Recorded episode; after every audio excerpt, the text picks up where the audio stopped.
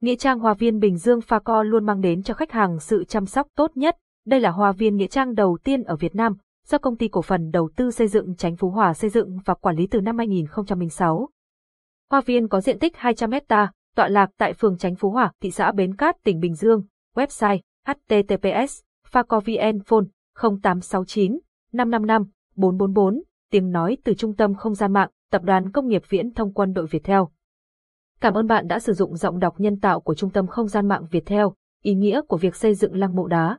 Lăng mộ đá được xây dựng với mục tiêu thờ cúng người đã chết, vì vậy mang nhiều ý nghĩa về mặt tinh thần, tâm linh, nhưng tự chung thì khu lăng sẽ có ba ý nghĩa chính.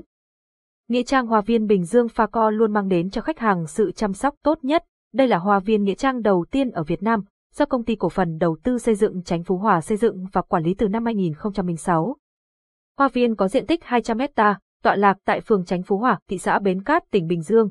Website https facovn phone 0869 555 444 tiếng nói từ trung tâm không gian mạng, tập đoàn công nghiệp viễn thông quân đội Việt Theo.